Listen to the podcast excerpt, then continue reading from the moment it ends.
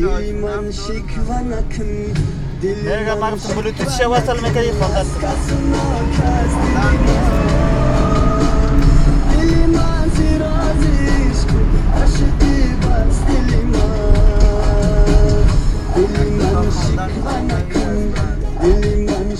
Ne kadar azın ya?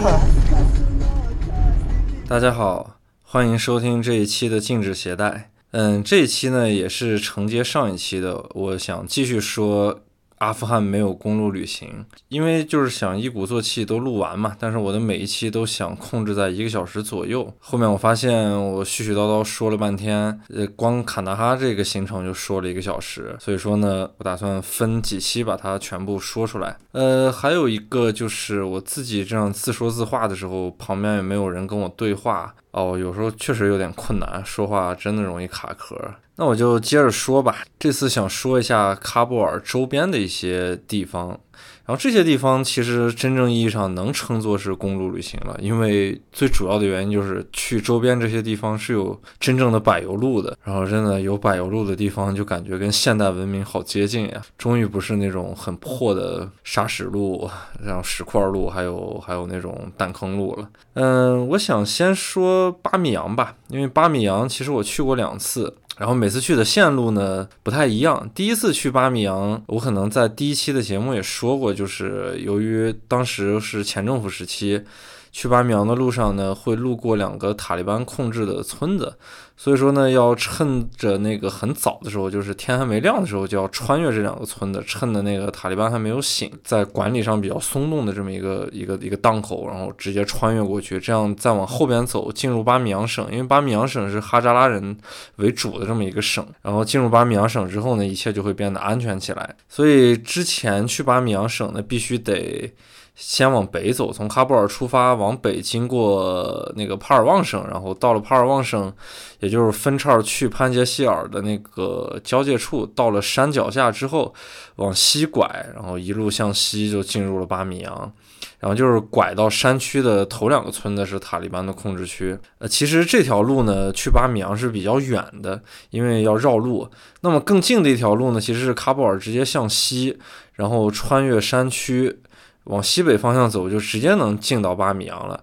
过去这条路是完全不能走的，因为全部都在塔利班的一些控制范围之内。但是现在情况不一样了，因为现在塔利班统治了阿富汗之后，那这条路呢其实是更好的选择。首先它距离更近，第二我个人觉得景色会更好，因为它会翻越一些山脉，这样的话呢，在路上也显得没有那么枯燥。之前那条路当然景色也还好了，只不过是比起现在能走的这条路，稍微还是逊色一点。那么巴米扬呢，我觉得最初出名的那肯定是因为它的大佛了，因为巴米扬是一个存在了两千年的这么一个算是佛教圣地，然后也算一个十字路口，就是南来北往的人都会经过这里，而且一直到公元十二世纪之前，它其实都仍然是佛教圣地，虽然。可能其他地方已经被伊斯兰化了，但是巴米扬一直保持一个像独立区域存在的这么一个一个感觉，直到十二世纪之后呢，才被那个伊斯兰化。但是巴米扬人仍然以这两尊大佛其实是引以为傲的，就是可能是当地人一种一种象征性的保护吧。然后他们一直会觉得巴米扬是一个标志性的存在，直到一九九六年塔利班开始统治阿富汗，然后尤其是在一九九八年那个进入巴米扬省之后，呃，整个那个大佛的情况就变得不容乐观。这终于在二零零一年的时候，就塔利班直接就。炮轰和炸药把这两尊大佛终于彻底摧毁。但我其实要承认一件事实，就是巴米扬大佛呢，因为塔利班的轰炸，其实变得更有名了。因为我觉得阿富汗是一个虽然常年战乱，但它信息还是比较闭塞的，就有很多特别辉煌的东西不太容易被外界知道。但是塔利班炸大佛这件事情呢，反而让就是全世界都开始关注这个地方，然后知道了一个非常恢宏的这么一个那个石窟群。呃，并且呢，它是东西。结合的这么一种体现，因为过去的佛像就能看出来，它既有那种希腊式的长袍，然后又有印度的那种呃佛教的那种那种形象在，就整个是东西交融的这么一个产物，并且在整个山崖，就是我问了一下当地的管理员，有七千座。左右的这种石窟的规模，那是相当之大的一个一个佛教圣地。其实如果巴米扬能很完整的留存到现在的话，我觉得是应该完全能算得上是一个排到前三名的人类奇伟的这么一个一个一个一个状态存在于世界的。只不过可惜就是在长时间的过程中，还有各种战乱造成的原因，使得巴米扬真的就落寞了下去。包括现在的大佛也被炸掉了，就只剩下两个很大的壁龛。呃，包括巴米扬那些超过七千个这样的这个小的洞窟呢，还承接了很多在战乱时期的，就是难民的住所的这么一个一个一个情况。所以说，如果有难民住在这个里面，那自然而然。对原本就脆弱的这种洞窟里面的，不管是有佛像还是有壁画来说，就损坏是更为严重的，因为完全就是像一个房屋一样嘛，然后在里面会有很重的生活痕迹。这样的话，那些在生活中没有必要的，尤其是跟伊斯兰教有没有什么关系的佛教的雕像还有壁画，那自然而然就会被生活所磨灭掉。他为什么会承接这些难民呢？就是因为那个塔利班和各种武装力量在争夺他呃喀布尔的过程中呢，会有一些难民，尤其是哈扎拉人，他们会向。西跑向那个，就跑到巴米扬省。跑到巴米扬省呢，这些难民一开始也没有住的地方，这些洞窟其实就是现成的一些住所，所以说他们很简单的在外面垒一个围墙，然后就可以当房子了。而且洞窟大大小小，有的还非常适合作为所谓的房屋，里面还冬暖夏凉的，所以说反而就被全部被难民利用了起来。此时此刻再去巴米扬看到的就是非常残破的那些洞窟在墙上，看起来就跟呃山西和陕西那些黄河流域。文化圈里边的那些窑洞似的，巴米扬这地儿呢，虽然我去过两次，但其实我对那儿的感觉不是特别深。因为大佛其实玩的是比较透彻的了。简单来说，首先它被破坏的非常严重，然后去了看，无非也就是看一些空空的洞，还有壁龛。我在巴米扬大佛这个石窟群呢，我有一个比较比较强烈的感受，就是在接近巴米扬大佛石窟群的时候，因为接近它的时候呢。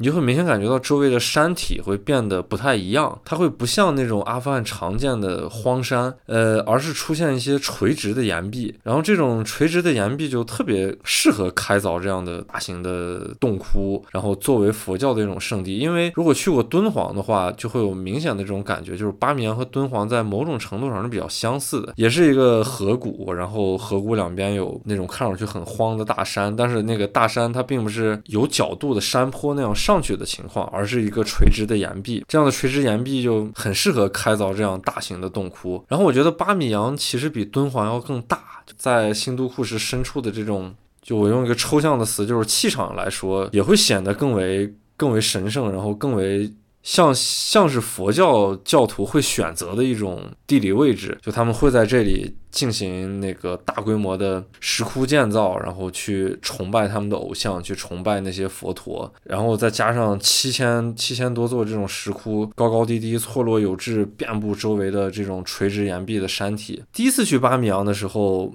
就感觉到那个人是非常少的，就是去看这个石窟去玩的人是很少很少的。因为我过去也看过很多巴米扬的照片，尤其是也尤其是在那个大佛被炸毁之前的照片，其实就是本地人的生活跟它结合的是非常紧密的。因为巴米扬那个就是西窟，就最大那个。大佛下面其实是很平坦的一片地势，会有很多当地人在那边打排球，然后踢足球，就是很生活的一个场景。就这个画面是非常好看的。虽然前面在活动的人都是穆斯林，但是你会看到两种文化交融在一起，并没有什么冲突，并没有什么矛盾。哦，这个事情其实也要说一下，就是在塔利班崛起之前，呃，苏联入侵阿富汗的时候呢，就是很多那个。极端教派聚聚集在了阿富汗和巴基斯坦这些区域之前的时代，其实阿富汗是一种非常温和的逊尼派，他们很包容的，然后没有那种极端教派的思想大规模的留存，只不过是一种抗击苏联的一种角度来说，游游击队员的思想传播，所以再往后的时候，极端宗教教派才在阿富汗变得越来越占上风。所以说之前呢，能看到这样的本地穆斯林跟后边的佛教在一起和谐共生的这种场。场景是一点也不会感到诧异的。但是第一次去巴米扬的时候，大佛前的人很少，然后当时会有一些管理员带着这些外国人去逛这些石窟，然后简单介绍一下。其实他们懂得的并不多。我觉得在国内有非常好的这种研究巴米扬，包括到巴基斯坦这一路犍陀罗文化的这些 好的专家，比方说像邵学成，还有比方说我我的好朋友刘拓，他整个对这些区域都是非常了解的。然后我呢，自然是没有那么了解的了，因为我我是一个摄影师，我很多角度还是出于摄影考虑的。虽然我觉得很全面的资料我是应该掌握的，作为一个调研性质的项目，我也是应该明白的。但是我其实是知道一个大概齐就 OK 了，因为我的主业并不是去研究这些古物的。然后呢，西窟里面一直是存在那个脚手架的，这些脚手架，我我之前发了个朋友圈，很多朋友就问说这个大佛是不是要修复了？其实实际情况并不是这样的，日本也提出过要帮助阿富汗修，就是重新复原这个大佛，但是联合国教科文组织就没有同意这件事情。那里面的小手架到底是干什么的？它其实只是为了支撑那个壁龛，因为在塔利班炸掉这个大佛之后呢，那个壁龛的支撑会变得很脆弱，因为那些山体虽然看起来是岩石山体，但是表面上看也很像一种就是砂砾岩这种东西里面的，尤其是佛像一不存在了，又经过的那种炮轰和炸药的洗礼，它很容易就会变得整个坍塌下来。所以尽量的能保存它原来的样子，要把这个壁龛保留好。那么里面呢就建了好多那个很密集的脚手架，其实是起到一定的支撑作用的。然后在那个西龛的下边就能看到，当时大佛被炸毁的时候，有一些很大的那种石块掉在了下面，那那些都是大佛佛身上的掉下来的石块，有些上面还是能看到一些以前佛像的那种痕迹存在的，但是也无法把它再完整的复原回去了，然后这样的行为也不会存在。到了东龛呢，因为西龛和东龛之间是密密麻麻，整个山体上都是那种小的佛龛，我仔细观察了一下，然后大概只有四五个是安着木门上着锁的，然后我就问那个同行的管理员，我说这样的佛龛是不是？就是保存的更好，因为我更关心里面是不是会有一些壁画。然后他们说是保存的更好，但是就是不对外开放，人们都不能进去参观。然后至于里面有没有壁画，有没有雕像，其实他们自己也不知道。但我估计雕像是没有的，因为十二世纪之后，就伊斯兰教就统治了这片区域，经过了八九百年的这种时间，嗯，我觉得这种具有偶像崇拜的佛教雕像，尤其是那种洞窟里面的小的雕像，可能是很难留存到现在的。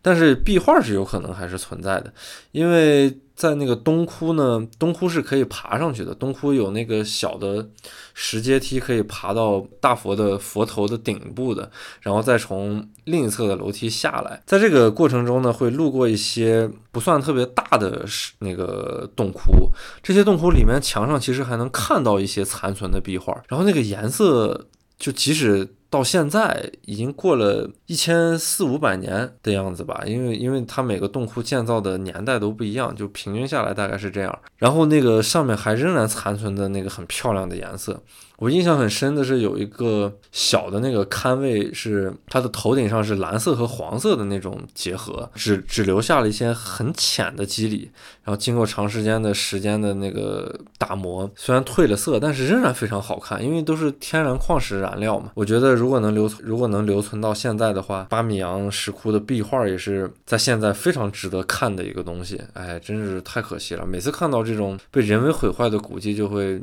非常的惋惜。但是。没有办法，这就是人类发展中的一个历史切片，它就那样完整的展现在了面前，此时此刻的样子而已。如果没有去过巴米扬呢，只看过照片的朋友，可能觉得巴米扬大佛那个石窟群就只是这两个比较大的佛龛，然后再加上那个。大大小小的其他的洞窟组成的这么一个山崖上面的一个场景，其实我更喜欢的是山崖下面出现的一些小的元素，这些东西又又形成了我说的一种阿富汗的这种各种历史切片的对比。呃，比方说就在那个东西窟的中间，那那那那个小的缓的坡上面，其实都是一些坟地，然后都是穆斯林的坟地，还有两个比较大的那种麻扎，然后。被那个风吹的，因为这边也是常年刮风，然后有一些风化的现象，风吹的那个完全失去了棱角，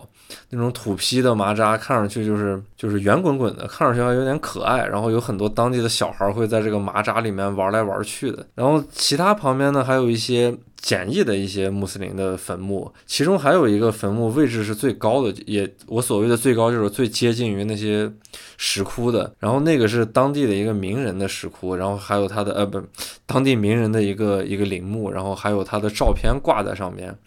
就是你会看到这个穆斯林的坟地就跟巴米扬石窟的距离是如此之近，这个这个场景还是很有意思的，而且是只看一些图片。可能是获得不了这种体验的，你必须在巴米扬石窟大佛面前走一走，才能获得这种很强烈的体验。然后那个石窟对面有一个小的山丘，那个当时是我第一次去的时候呢，就是执意要去的一个地方。我去那个山丘的目的只是为了能拍到整个巴米扬大佛的全景，因为站在那个山丘之上就能那个巴米扬大佛的那个叫什么？呃，石窟群的那个山崖是正对着我的，然后我可以用我的相机把它整个拍摄下来。然后就在这个山丘之上，我看到一个就是为之兴奋的一个一个一个一个装置。那个装置其实也是苏联当时废弃的坦克了，就是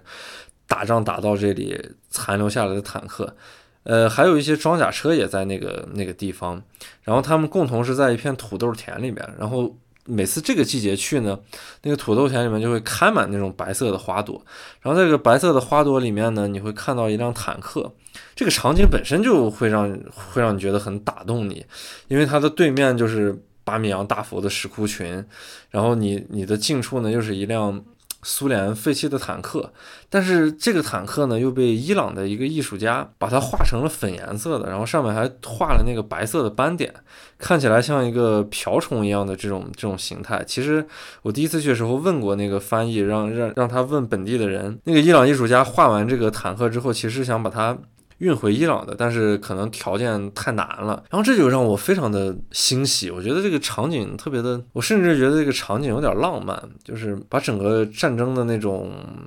那种冷峻感，然后用一种很柔情的方式将它淡化，然后在这样的一个文明遗迹面前，然后现代战争的这种近现代战争的这种遗迹相交融、相对立的这种情景出现，就是人类的那种对战争的一种。反抗一种表达，但是用用了一种非常巧妙的手法啊，这种感觉就让我觉得非常的舒适。嗯，所以我当时第一次来的时候看到那个坦克就特别的为之兴奋，然后拍了好多照片。我连身后的那个巴米扬大佛都已经忘掉了。嗯，这次来呢，我就发现那个坦克旁边有一个营地是已经被塔利班占据了，然后那个坦克离的营地太近了。我正准备拍的时候呢，我的翻译就就就有点担心，就怕塔利班看到我。然后塔利班确实看到我了，但是这些塔利班很好说话，我就说翻译就过去说这些外国人想过来拍拍照啊，然后那个塔利班就很快的答应说没问题，拍吧。然后我就到了那个坦克边去拍，然后我发现一个很有意思的情况，就是当年的那个坦克的炮筒其实是冲着大佛方向的。冲着大佛方向呢，就是此时此刻会冲着那个塔利班营地的方向。可能塔利班觉得这事儿也许是不吉利吧，然后就把那个坦克的炮塔扭转了一百八十度。现在那个等于是坦克的炮筒是完全背对着塔利班的营地的。而且我觉得这种废弃的坦克想要扭转它的炮塔，好像是挺费事儿的一件事儿。然后塔利班会甚至于用机械，就是做这样一件事情，就是故意把这个坦克的炮塔扭扭过去，还是挺有意思的。所以说，不同的时间来，有些时候就真的会有不同的体验。即使是同一个场景、同一个事物，它都会发生不同的变化。这这些东西都会让我觉得很有趣，然后很有意思。一般去巴米扬呢，作为游客，可能都会再继续向西去一个阿富汗最好看的湖。叫班达米尔，当然这是公认的所谓的最好看的湖，我个人并不太认为，而且我觉得很多人会神化这个湖，尤其是中国的游客。嗯，我对这样的行为还是就是持保留意见的，因为过度神化班达米尔湖呢，在我看来是一个挺没意思的行为。就那样的湖在全世界太多了，尤其是高原地区，我觉得没必要因为阿富汗战争的伤痛就去过度的渲染这个湖有多美。多么像在一个嗯世界边缘的这种状态，然后会出现一个如此打动你的美丽的蓝色湖泊，其实并不至于，它无非就是一个很正常的火山口的一个一个蓝色湖泊，然后水还有很重的毒性，里面连生物都没有。虽然水很清澈，但是我觉得没必要过度神话。我还是觉得，虽然面对这样的场景，很多情况下会掺杂那个很重的个人情感或者主观情绪，但是。并没有必要失去理性，就是完全站在一个超脱的角度去过度渲染这些东西。我反而觉得有时候有些残忍，就是这是一个很正常的自然景色，出现在了一个战乱国家而已。它不会因为它的战乱而衬托它的美丽。如果你要是愣要把这样的意义赋予它的话，我觉得这反而是一个比较残忍的事实。其实原因也很简单了，就是阿富汗作为一个战乱国家，但是它也是新都库什腹地的一个国家，因为新都库什是很重要的一个地理山脉，地理山脉之间有很漂亮的自然景色，难道不应该吗？难道说战乱国家就不配拥有这么漂亮的自然景色吗？如果站在这个角度去考虑，那我觉得如果过度渲染班达米尔的美丽，是不是一种很残忍的事实呢？但是我其实更喜欢的是。就是班达米尔周围的山体，哦，那个山体真的是确实很好看。我觉得那个湖本身还是比较普通的，那种山体呢，我感觉就是像一些非常著名的自然景色似的，就是就比方说像美国的纪念碑谷那样形式的山体存在在那个班达米尔周围，我我觉得那个是真的是。比较好看的，就往往来到班达米尔的人呢，可能会因为湖而忽略到那些山体，但但真的，我觉得构成这个湖美丽的原因，反而是因为那些山体。不过呢，我仍然要说班达米尔一点比较特殊的存在，就是这个地方是真正像阿富汗一个旅游目的地的存在，因为阿富汗有太多的好的文明遗迹或者是自然景色，他们全部都没有一种旅游目的地的。那种那那种质感存在，只有班达米尔，它周围有一些娱乐设施，还有一些卖纪念品的小摊贩，还有什么饭店呀，然后停车场呀这些东西，就确实像一个正常国家里面的旅游胜地。然后也会有很多当地人来这边去去游玩。我第一次来班达米尔的时候，人真的也是很少，就像巴米扬那个大佛底下一样。人非常少，但是第二次来这边呢，就发现巴米扬大佛的人也很多，然后班达米尔的人也很多，就是你会感觉到塔利班统治就第二次统治阿富汗之后，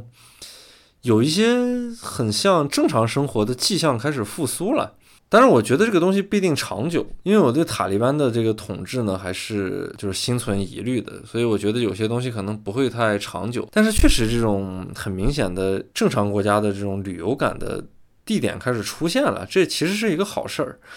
呃，我会看到很多的家庭，然后在这边去游玩，而且最为荒诞的是，班达米尔的湖里面还有鸭子船，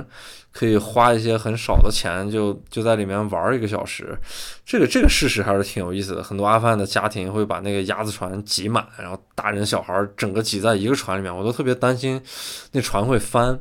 因为那个。他们没有任何的保护措施嘛，什么救生衣之类的完全没有。这种国家就是玩玩闹闹的，然后有这样的娱乐设施就够了。至于安全是从来不考虑的。我们也花了一些钱，就在那个湖里边去玩了一下，然后司机和翻译就特别开心，他们俩把墨镜戴起来，互相拍照，互相摆酷。但是其实没划了几分钟之后。就开始下雨了，就下了很大的雨，然后我们在那个巴拿米尔那湖里边，整个显得很狼狈，然后就很快速的又蹬回那个岸边，躲在一个那个建筑物的下面。结果刚躲进去，雨就停了，回头来再找老板，然后老板就就不让再滑了，反正还挺有意思的，来体验一下就好了嘛。然后就很快速的又回到了那个巴米扬，然后又从巴米扬回到了喀布尔。所以说，就是巴米扬是一个。喀布尔周边就虽然是非常著名的旅游景点，但是当天就可以往返和结束的这么一个一个很轻松的一个状态下就能就能游玩的地方。然后我更想说的是，离喀布尔比较近的两个地方，也是在喀布尔的北北部，就是在那个帕尔旺省的。嗯，有一个地方呢，就是过去老的那条路去巴米扬的路，往西拐的那个路口，再往北走一点点，就是有一片很大的，在地图上都显示的是苏维埃坦克墓地的这么一个地方。就是当年苏联入侵了阿富汗以后呢，有很多的那个军事设施就就被留在了阿富汗，然后整体呢就归置在了同一个地方。然后这个坦克墓地呢。呃，有一片区域是完全划分好的，里面有非常密集的那种坦克的残骸，还有装甲车的残骸，甚至于还有一些大型导弹的残骸。然后呢，这个区域我在前政府时期尝试过两三次都没有进入，管得非常严，因为这个区域旁边就是一个军营，就完全不让这种游客性质的人进去。呃，他们无法理解你为什么要进去，你为什么要拍这些军事设施。呃，然后在这个。整个这个就是算算是很密集的这个坦克墓地旁边，还有一些零星的散的一些废弃的坦克。这些坦克游客是可以随便走走看看的，甚至于爬上去拍拍照之类的都没有什么问题。然后这次呢，我就想再尝试一下，因为有一天下午其实没事干了，它离的喀布尔又很近，开车只要一个多小时，而且全程都是柏油路。但是这次去的过程中呢，就是路过一个小城市的时候，它的柏油路。被那个之前发的洪水给冲毁了，我们必须绕一段路，然后才能继续前行。然后到了那个坦克墓地之后，发现过去的那个就是把守的那个岗亭儿已经没有了，但是旁边是一个塔利班的军营。我说遇到这种情况一定要先跟塔利班打个招呼，然后我就让我的翻译去找塔利班。哎，结果塔利班太好说话了。一说就是没有问题，并且七八个塔利班就陪着我一起进了那个坦克墓地，哇，好欢乐那个场景，就是我完全无法想象这样的事实，就是来到这样的地方，然后是是被七八个塔利班陪着陪着去去去玩，然后其中有一个小伙子留着非常长的头发，然后他没有戴帽子，他时不时的还会。甩一下头，然后用两两两只手去捋捋捋自己的头发，往后捋，哇，就真的很青春那种很有活力的感觉。然后他们会很迅速的爬上爬下那些坦克，然后我我就在底下拍摄他们。然后拍完之后呢，拍完之后我我也爬上了一个坦克，因为那些塔利班就叫我上去嘛，他们特别喜欢站在那个坦坦克的炮塔上面。然后我刚上去之后，有个塔利班就把他的枪给我，直接把那 AK 给我，然后让那个翻译拍照。我心想，你们不怕我拿这枪干嘛是吧？还是挺有意思的。然后，然后我因为那个之前就是很少拿这样的枪，拿在手里面特别的不自然，那个动作整个显得很扭曲。就是就是说句惭愧的话，就是看上去比恐怖分子还像恐怖分子，拿枪的动作实在是有点不雅。然后我很简单的满足了他们拍摄的需求之后，就赶紧把枪还给了他们，因为我并不是很想动这些东西。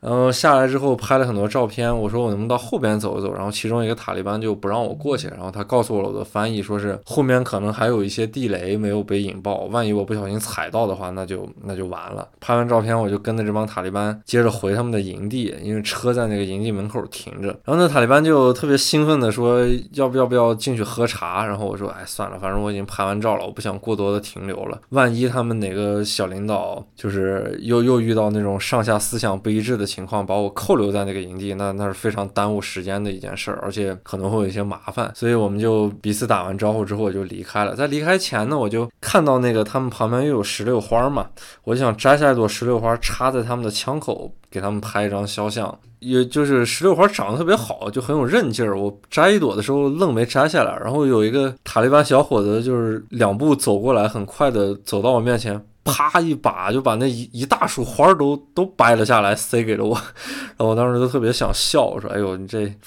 太大方了。”然后被塔利班送花了，就是这种感觉。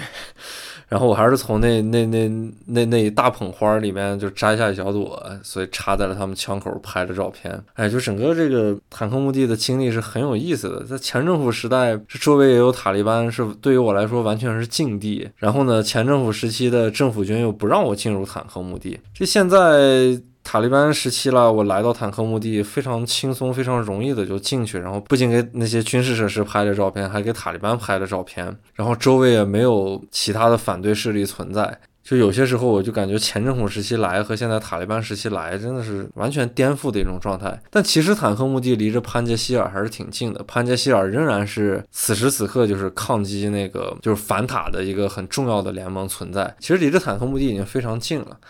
然后呢，离开坦克墓地之后，就是会回喀布尔。回喀布尔有两条路走，一条路是靠西边的，就是直接往南走，就会回到喀布尔。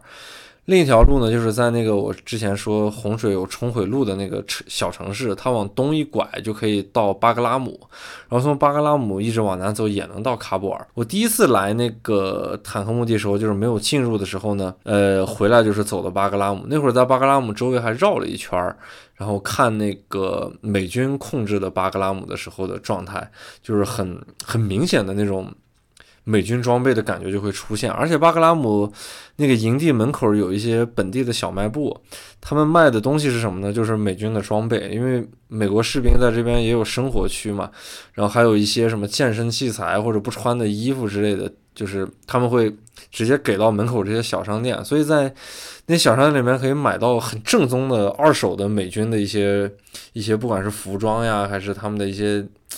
很零星的一些装备，就除了除了那种武器之外，然后美军的东西还是能买得着的。然后我第一次去巴格拉姆的时候呢，在回喀布尔的路上，我的司机就把他的车交给了我，让我开一段。那是我第一次在阿富汗开车，就是体验还是挺奇特的。然后当时我在这条路上开着车的时候呢，我就看到有那样的是什么运输机？对，就美军的运输机就从我的头顶划过，然后落在了巴格拉姆。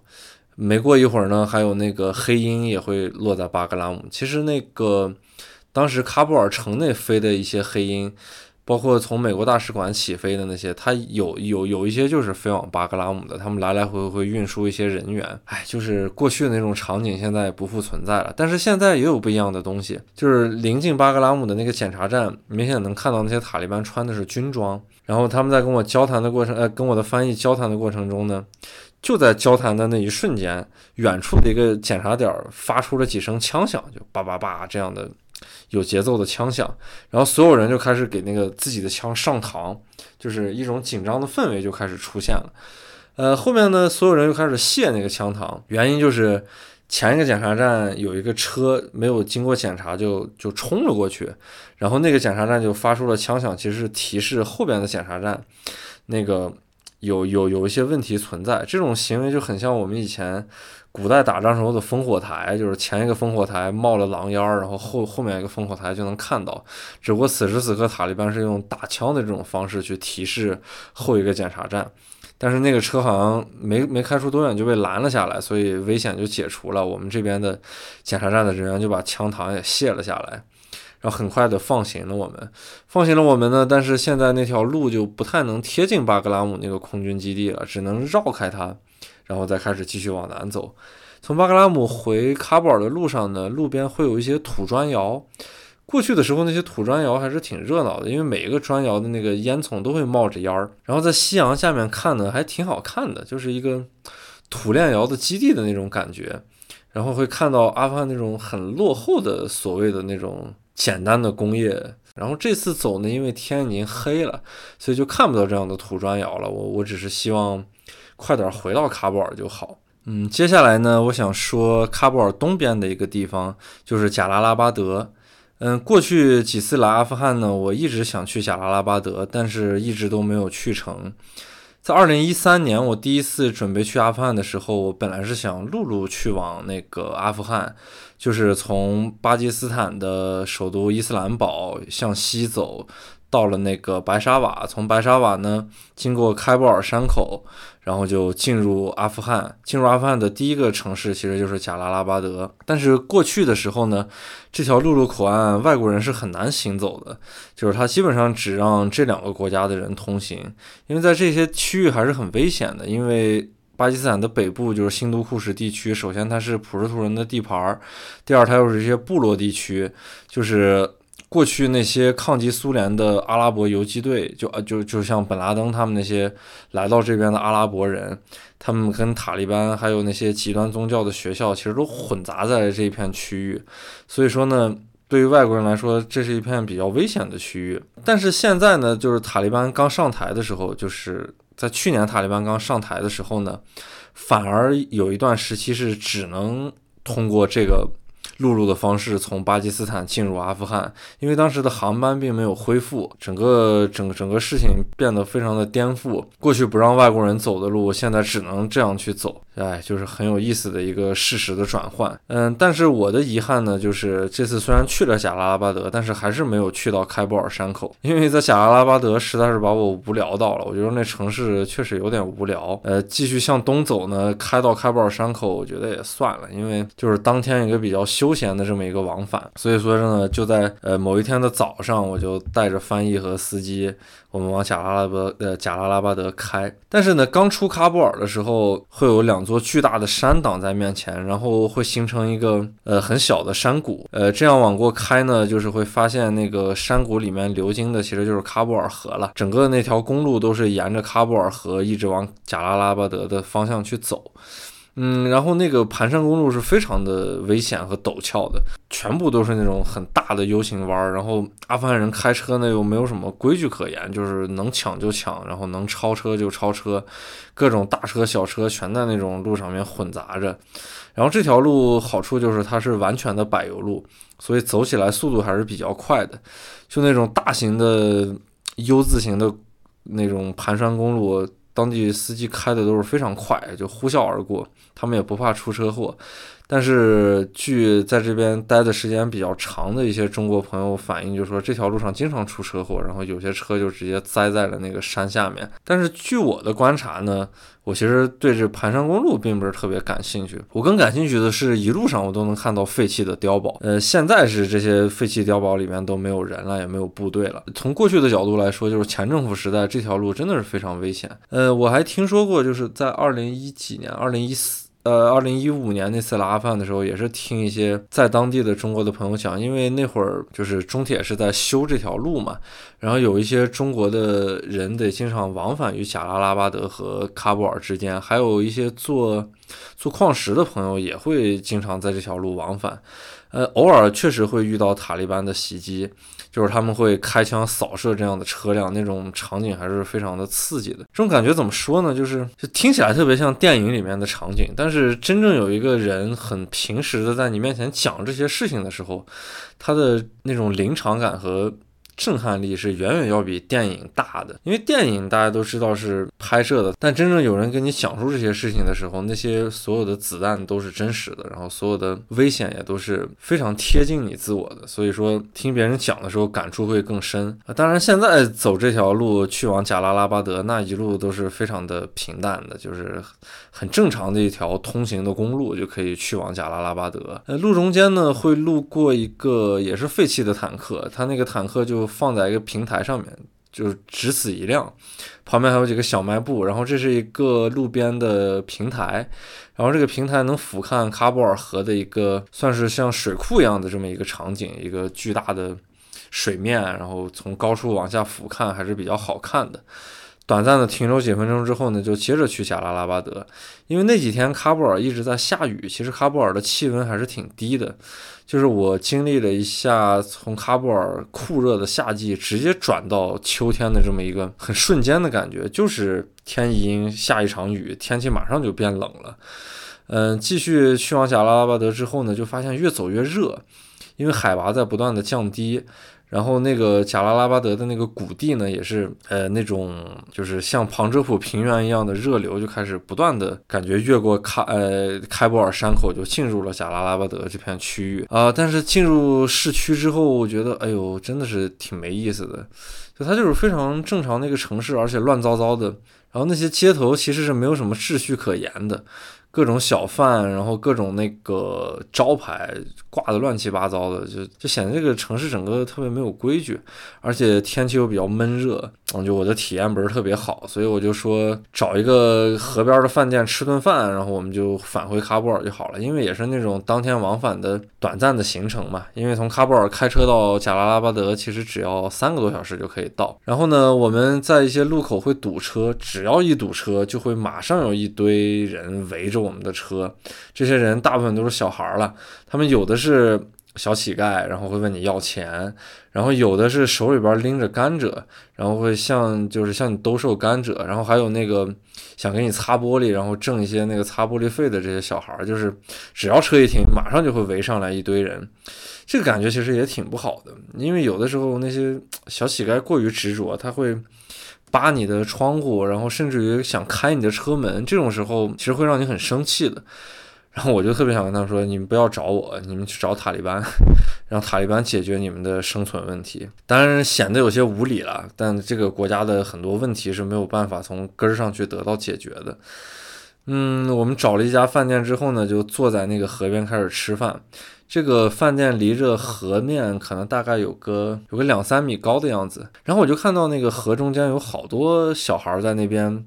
拔一种很特殊的草，或者是在抓蚯蚓，我有点看不清楚。然后他们就会放在那个身旁的筐子里面，然后把它举在头顶，就那样走向岸边，然后中间会趟那个河水，那个河水是。完全是黄色的，里面充满了泥沙。这小孩穿着衣服，然后什么也不顾，就踩完这些。东西放在筐子里面，就趟过河水继续往前走，就看着有些时候还是挺心酸的。然后我们在吃饭的过程中呢，就有小孩过来问我们要吃的，他们就趴在那个平台下面，然后我才这个时候我把头探出去，我才注意到那个平台和河面之间其实有一道铁丝网的，就那种带刺的铁丝网。然后透过这些铁丝网，那些小孩站在铁丝网下面看他们那个很乞求的眼神，那个感觉还是挺难受的，就是挺想为他们做些什么，但是你通过个人。的力量是无法改变这个国家的现状的，就每每看到这种场景还是挺心酸的。然后呢，我的司机就把那个囊包了一些肉给那个小孩递下去，递下去之后，那个小孩就特别开心的拿着那那个食物就继续淌的河水，又回到那个就是河水中间，有时候会露出一些像江心洲一样的这种这种这种浅滩，然后他他他就会站在上面继续干他的工作，然后吃那个我们给他的食物。嗯，然后阿富汗呢，其实你说他们贫穷吧，但是他们其实挺。浪费的。每次吃饭如果吃不完，那些食物是直接扔掉的。然后我看着这些东西，然后再看着河里的小孩，我觉得这事儿不行。平常我们是尽量的，就是不浪费，能吃完就都吃完。但是那天因为在贾拉拉巴德，我们三个人点的东西实在是有点多了。因为贾拉拉巴德的一个特色就是有有烤鱼，所以那个烤鱼也没有吃完，他们点的鸡肉也没有吃完。这个时候那个收就是饭店的服务员过来就要把这些东西收走，我说不要收走，然后我就指了一下河里边那个小孩，我说你把这些食物都给他们就好。了，哎，倒是还挺好。然后那个饭店的服务员就把这些肉好好的包在那个囊里边，然后通过那个小的小的平台往下递，递给那个小孩。然后那个小孩看到之后，就又趟着河水过来，然后隔着那个带刺的铁丝网，他们还得绕开那个铁丝网。哎呦，那个感觉真的是挺不舒服的。然后。看着小孩拿着食物，然后又又重新趟河回到那种浅滩上面，就很开心的吃着。然后后面还来了一个年龄比较大的小孩在欺负他，意思就是说是你可以拿到食物，那么你也得分我一点儿，然后还要打他。就我给了一个小孩食物，本来是想觉得他挺可怜的，给他些吃的，结果还给他招来了一个这样被被比比他年龄大的小孩欺压的这么一种状态，有这种感觉真的是更不好了。唉，然后贾拉拉巴德又无聊，天气又不好，然后又看到这种心酸的场景，所以我不想多待了。我直接吃完饭就跟翻译和司机说：“我们回喀布尔吧。”然后回喀布尔的路上呢，还堵车，因为那个盘山公路因为很很陡峭嘛，有一些大车上坡的时候。就速度特别慢，然后那些小车超车都是很很没规矩的，就来回超，超的时候有时候会把对面的路都堵了，所以就会造成一种双向的堵车。这是阿富汗公路行走中其实一个特别常见的场景。然后没多长时间呢，我就回到了喀布尔。这就是很短暂的一个卡拉拉巴德之行。当然，我最想去的是开布尔山口了，因为这个山口真的是非常重要。这个山口呢，其实也是英国人当年划定那个杜兰线时候故意留下的嘛，就是为了把普什图人分割开来，一部分放在阿富汗，一部分放在那个当当时还是印度，因为就印巴还没有分治，所以说呢，就是削弱普什图人的力量。呃，开布尔山口内外也也是有很多的故事嘛，这这些内容其实，在。那两本书里面都有更好的解释，就是塔利班和呃末日巨塔这两本书里面都有非常详实的记载，还有一些前前后后的前因后果都写得非常好，所以我觉得我在这里没必要费过多的口舌。如果感兴趣的朋友去，就是可以直接去看这两本书，大家会频繁的看到开布尔山口这个名字的。那么说到普什图人呢，我就不得不又说我在喀布尔周边另一个省的行程，就是卢格尔省的行程，还有我的一个老朋友。这个老朋友呢，我们相识于二零一八年，而且是一次非常偶然的机会下认识的。因为我其实，在喀布尔接触更多的民族呢是哈扎拉人和那个塔吉克人，我没有太多的接触过普什图人。因为接触这两个民族多了之后呢，就也会变得跟他们有点像，就是对普什图人多多少少是有些芥蒂的。因为中国人在阿富汗，其实尤其是在喀布尔。更容易接触到的是哈扎拉人，一个是哈扎拉人比较好学，所以说哈扎拉人做那个中文翻译的学生是比较多的。这三个民族有很大的特点，就是普什图人最会打仗，塔吉克人最会做生意，然后哈扎拉人最会学习，这是在阿富汗比较共识的一个。一个民族特征，所以说呢，我的翻译大部分都是哈扎拉人，他们自然是在这几十年的战乱中对普什图人是有很大的芥蒂的嘛。所以说呢，接触他们多了之后，很少能见到普什图人。有一天呢，在喀布尔的郊区有一个宫叫塔吉宫，然后这个宫旁边呢。就是著名的那个达鲁喇曼皇宫，当时呢，就是在塔吉宫看完之后要打车离开这片区域，但是周围没有出租车。然后就在此刻呢，出现了一个一个卡罗拉这样的出租车。我说那唯一的出租车，那就赶紧上呗。然后上这个出租车以后，司机其实要的价格还是比较高的，就是我们平常打车在喀布尔比较近的距离，也就是一百阿尼就搞定了，是就是那会儿相当于十块钱人民币，呃，甚至于五十阿尼这样的。但是那个。司机说我们进城要两百阿尼，我当时还觉得比较贵，但是我一看他的面相，我就知道他是普什图人。然后由于接触普什图人少，我作为摄影师的角度，我其实挺想接触一下普什图人的。于是呢，我就一路跟那个司机套近乎，也是缓解某一种可能相对来说比较紧张的气氛吧。但是那个司机呢，说话其实是温文尔雅的，而且特别平和，感觉语速很慢，你就觉得这个普什图人。第一是比较有修养，第二他不会对我们有什么样的威胁，所以说呢，在这种氛围之下，我我也更想的了解普什图人，我就想跟更多的跟他说话，然后我就老找一些无聊的话题，然后让翻译去去去帮我翻译，因为我经常。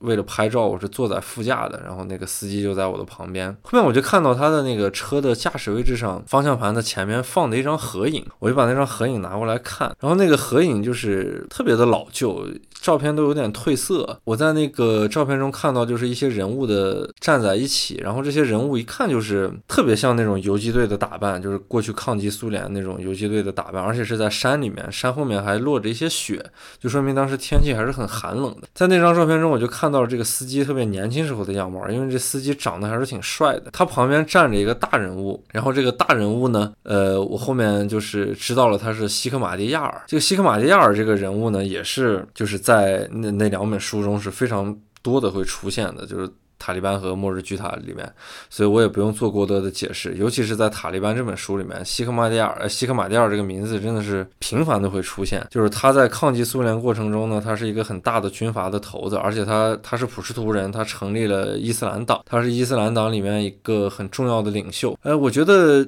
就是如果这个司机有这样的一个合影。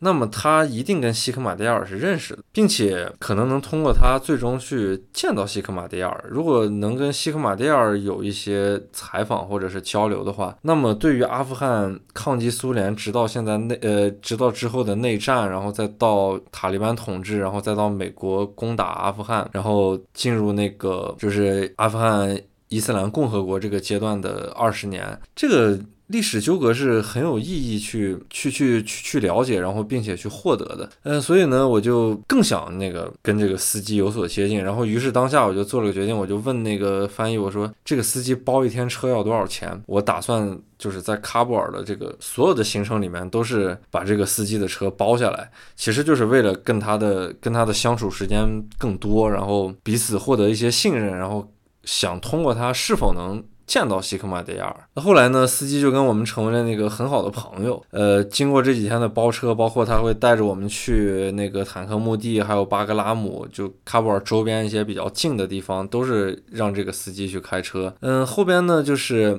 还真正确实是这个，我们获得了一些有效的信息。我们所认识这个司机呢，当年是西克马蒂亚尔的贴身随从。所以说，他们也参与过很多抗击苏联的这种这种行动。但是呢，西克马蒂尔在那个逃逃亡的过程中，就是他他在伊朗，因为逃亡过一段时间嘛，我们的司机跟他就分道扬镳了，可能有一些理念也不一样。然后呢，司机就在迪拜打工，因为在打工的过程中呢，那段日子还是很苦的。呃，就在这段很苦的日子里面，他真正觉得那个很多穆斯林朋友对他是有很大帮助的。于是他真正意识到伊斯兰教的一些他自己的理解很真谛的东西。于是他决定回到喀布尔，就是做一个阿訇就好。这这这是他的一个理想，所以他说话就真的感觉特别的 peace and love 那种感觉。然后我们在跟他的相处过程中呢，也确实通过他联系到了西克马迭尔的秘书，然后终于在一次那个西克马迭尔所谓的记者发布会上面，就去到了西克马迭尔的家。哦，那个西克马迭尔家真的太奢华了，他就在达鲁喇曼皇宫的附近，是两层防爆墙围起来的一个巨大的像庄园一样的这种环境。后面我才知道，就是达鲁喇曼皇宫周围其实有很多这样的。就是望族还有大人物的这种庄园存在的，然后西克马迭尔西克马迭尔家只是其中的一个。进去以后还有那种很严密的武装护卫，然后到了他们家，他们家有个很大的房子，里面有个地下室，里面坐了好多记者，然后他当时在发布一些东西，然后翻译给我们翻译了一些内容，所以就真的是通过一个出租车司机，然后他年轻时候的经历，还有一些简单的电话，就能联系到西克马戴尔这样一个很重要的人物。当然，我对他，我对西克马戴尔这个人本身呢，是不能说是主观的，因为我能接触到他，然后就对他有什么很好的评价。就是他的评价，我觉得书里面会写的更为客观。但是我只是在阐述这样一件事情，就阿富汗这种人际关系。这种部落感很强的人际关系，真的是你认识一个望族的系统里面的一个人，那么通过一些非常简单的方式，就是打几个电话这样，然后就能获得很深的信任，然后去接触到一个可能平时很难接触到的大人物。这在阿富汗是非常常见的。就我有时候觉得阿富汗的人际关系真的是完全充满这种部落制的。之后呢，就是我更多的联系其实都是跟司机这个本人了，因为我其实更想接触一个普什图的家庭，呃，他的家在。喀布尔的郊区，而且是郊区那种山区里面，就是平民阶层的那种住宅。所以我们的司机其实，呃，他他的孩子很多了，然后有四个女儿，一个儿子。嗯，每次去他们家呢，我就能感到那种很浓的普什图传统家庭的氛围。因为我去了那么多次，从来没有见过他的妻子和他的已经披上头巾的大女儿，他们都是躲在那个里屋，然后不断的通过门帘给我们端茶倒水。就是递出来之后，然后他的那些小女儿或者他自己把那些东西摆在我们面前。就阿富汗人因为是非常好客的，就无论他的家庭有多么的多么的贫穷，他一定会把家里面最好的东西拿出来招待客人。所以有些时候我不是特别愿意去一些阿富汗特别贫穷的家庭，因为其实会给他们的生活带来一些一些负担的，真的是会带来一些负担。就比方说之前那个第二次去巴米扬的时候，我们的司机开的那条。路其实会路过司机的姐姐家，然后他的姐姐家呢，就是一个。可能只有一百多口人组成的村庄，然后房子也就十多栋，全部都是土坯房。呃，我进入他的姐姐家就能明显感觉出来，那个确实还是比较比较困难的。然后又拿出来很好的酸奶、很好的牛奶，还有很好吃的馕、干果，都拿出来招待我们。最后同行的那个我关系很好的一个中国商人，然后他就放下一些钱，但是这种行为其实很不礼貌。但其实我们还是坚持要做这样的东西，我们不想给他们的家庭就是增加这些没必要的麻烦。因为我们其实只是路过他的姐姐家，顺便打个招呼，这样根本没想被他们招待。但是他们真的还是会拿出来最好的东西去招待我们。同理的，就是在这个我们的司机家这个普什图的家庭，我其实也每次不想带来这样的负担。今年我来到阿富汗呢，其实第一件事就是在我确定了翻译和司机之后，我就是想重新找到我的这个以前的司机。在达利语里面，年龄比较大的叔叔呢就会叫卡卡，所以我们一般都会称他为卡卡。呃，我就想去这个卡卡家里面重新。拜访，然后我还准备了一些钱，想重新捐给他，因为他们的家庭生活真的是非常困难。呃，但是之前呢，因为他住那个地方，其实信号是很弱的，我经常去的时候是没有网络信号的。我在地图上打了一个点，后面发现这个点是错误的，然后司机和翻译开着车带我到了那个点的区域，我发现这完全不是当年的那个样子啊，我就很懊恼，找了半天都没有找到。我拿着这个卡卡的照片呢，我就希望就周围的那些邻居有有有哪些是认识他的，这样就就可以把我。带到他的家里面。但是事实情况呢是。没有人认识他的照片，我反而通过另外一张照片，就是在他们家门口拍了一个场景。通过那张照片呢，因为有好多小孩在周围玩嘛，我就问他小孩：“你认不认得这地儿是哪儿？”因为小孩可能他们在那个山头跑的是比较多的，没准能认识这样的场景。还真有一个小孩，他就说：“哎，我知道这是哪儿。”他特别自信，然后我说：“但是你得给我五杀你。”我说：“我给你五杀你。”一开门，砰就。跳上了我们的车，特别有意思。然后呢，他就指路，就怎么走，怎么走，怎么走。哎，最后还真找到了卡卡家的门口，我特别惊讶，然后我特我还挺感谢这个小孩的。然后给完他钱之后呢，我就去了那个卡卡家。但是在进门之前，我其实就有一种预感，我觉得塔利班上台，在包括全球的这个疫情，可能卡卡已经不在这个地方了。结果到了卡卡家，发现卡卡还真的不在这个地方了，并且那个现在房子的主人好像是他的一个远房亲戚。不过好在就是这个远远房的就。就是远房亲戚是有卡卡的电话的，因为在这个过程中呢，我这次来一开始就给卡卡打电话，发现他那个电话再也打不通了。远房的亲戚有卡卡的新电话，我马上就让翻译给卡卡打了一个电话，然后卡卡一听我又来了，就非常的开心。但是他说了他现在的情况，就是他已经搬去了那个呃喀布尔南边的那个卢格尔省，然后这个省呢是也是一个普什图人的为主的这么一个省。因为我们在寻找他的过程中，其实当地有个老，就是在喀布尔那个他周围邻居的一个老头，一看卡卡的照片就说：“哎，他应该是鲁高尔的这种普什图人。”然后我就很惊讶，就是我其实就分不清楚他们这些民族之间很近的长相。那个我的翻译有一次我们去一个庄园，那个翻译一看那个庄园的那个那个庄园主，就说是他应该是卡拉拉巴德的普什图人。然后我就我就我就分不出来，但是我觉得那个哥们儿长得是特别有特色的，就是在我眼里是两种有特色的普什图人的其中的一种。我认为两种普什图人很有特色的状态呢，一种是。卷发的那种普什图人，然后他们的头发会从耳朵的边上。凸出来一截，然后再戴上那个帽子之后会压下去，就是整个那个头型会非常的好看，显得很新潮。呃，然后浓眉大眼的，就是还长得稍微有点像巴基斯坦人那种感觉。嗯，这种普什图人呢，就是在一些动画片，比方说《养家之人》里面有非常明显的那种画风能体现出来。然后另外一种普什图人呢，就是长头发，但是是直发，就是特别像女性的一种披肩发。然后这种普什图人往往长得是眉清目秀的，也在我心目中是。一种特别有特色的普什图人，他们本地人是分得出来的。然后像鲁高尔这种，我这种卡卡的这种普什图人，我是完全分辨不出来的，因为他长得完全超超出了我那种我印象中特别具象化的两个普什图人的典型形象。最后呢，跟卡卡取得联系之后。那我就决定肯定要抽一天时间去鲁格尔省，那么就抽了一天就开始上路，然后从喀布尔出发去往从喀布尔出发去往它南部的鲁格尔省。然后呢，就快到鲁格尔省的时候，我们走错了路，呃，卡卡就打电话跟我们确认了位置，我就发现他骑了一个摩托车就过来在那个路口接我们。后边呢，我们就跟着他的摩托车继续往他家的方向走。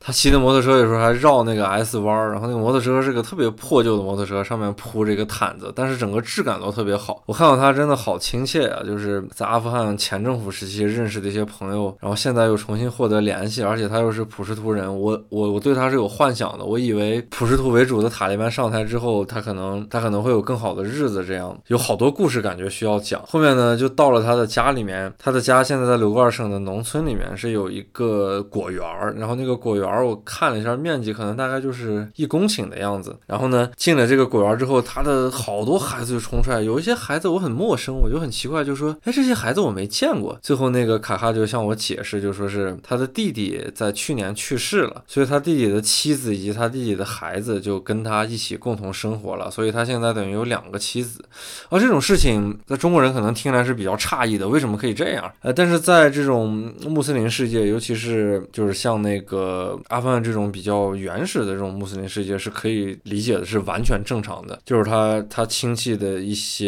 男性去世之后，那那那他的家眷可能就会被他的另一个亲戚去去去去收留了，然后并且他们可以孕育新的孩子。啊这种事情，如果大家觉得仍然很诧异，可以多了解一些伊斯兰的文化，然后通过一些书籍去了解。我觉得我没必要做过多的解释。所以说呢，卡哈家现在是一个特别庞大的家庭，就整个除了他自己之外，还有两个妻子，一共加起来有十一个孩子，这是一个非常庞大的家庭。就为他那种本来就贫穷的生活。更加增添了那种雪上加霜的这种这种状态。呃，然后我们就开始聊天儿，聊这两年生活的一些变化。就是在去年的时候，卡卡其实就搬到了罗戈尔省，因为他的弟弟去世了以后，他要接管他的妻子。然后这个果园里面呢，大部分果树其实是他一个叔叔的，他只有很小的一片果树，所以他的收入也是非常的微薄，并且家庭的负担现在变得更大了。因为我一直觉得卡卡的二女儿就是一个叫索曼的小姑娘，真的是长得跟天仙似的好看。因为普什图人本来就真的是五官是非常漂亮的。然后我一直有有心思，就是如果那个他的女儿可以很认真的学汉语，然后考考取那个 HSK 的等级，能来中国留学。如果他只要能来到中国，那么我一定会资助他，等到他大学读完的。但是想跟他们说清这样的问题是很难的，因为他们住在那样的村子里面，他所有的孩子都已经开始不上学了，因为学校很远。虽然阿富汗的教育是免费的，他的公立是免费的，他的私立其实也没有特别贵。私立学校一个月的呃一个学年的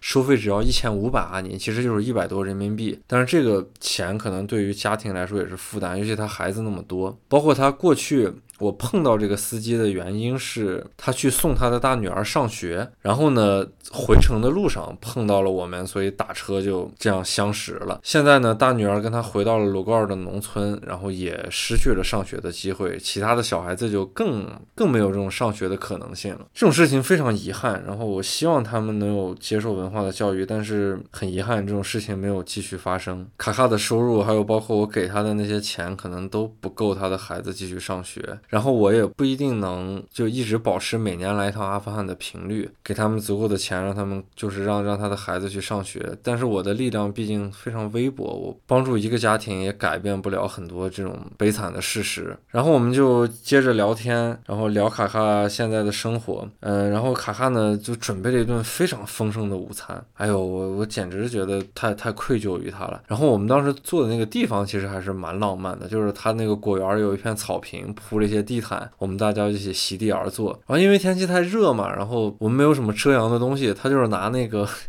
太阳能发电板作为一个遮阳物。本来这种很原始的生活方式，我们坐在草地上席地而坐，但是遮阳物呢又是一个很现代，然后又看上去很扶贫的这么一种设施。然后聊天的过程中呢，他的那些女儿们就跑出来，然后那些女儿们以前就是三年前见他们的时候还很淘气嘛，然后现在女儿们都变得成熟了，然后就直勾勾的盯着我看，又特别不好意思，我就给他们拍照，然后那种很温馨的感觉就又回来了。我在阿富汗之前的一些回忆也都勾了起来，只不过场景变了啊，这种这种感觉。还真的是挺奇妙的。后面我呢，我们就开始吃饭。吃饭的过程中，我就又看到这种普什图家庭结构的这种很明显的感觉了，就是所有的女儿，包括他的两个妻子，就都又消失不见了。然后在饭桌上就只有男性，包括他的儿子，然后都可以在这边吃饭。吃完饭之后，那些女儿们就又跑了出来，开始收拾这些东西啊。这种这种家庭结构。我不，我我我我我不去主观的评价他的任何对错好坏，就是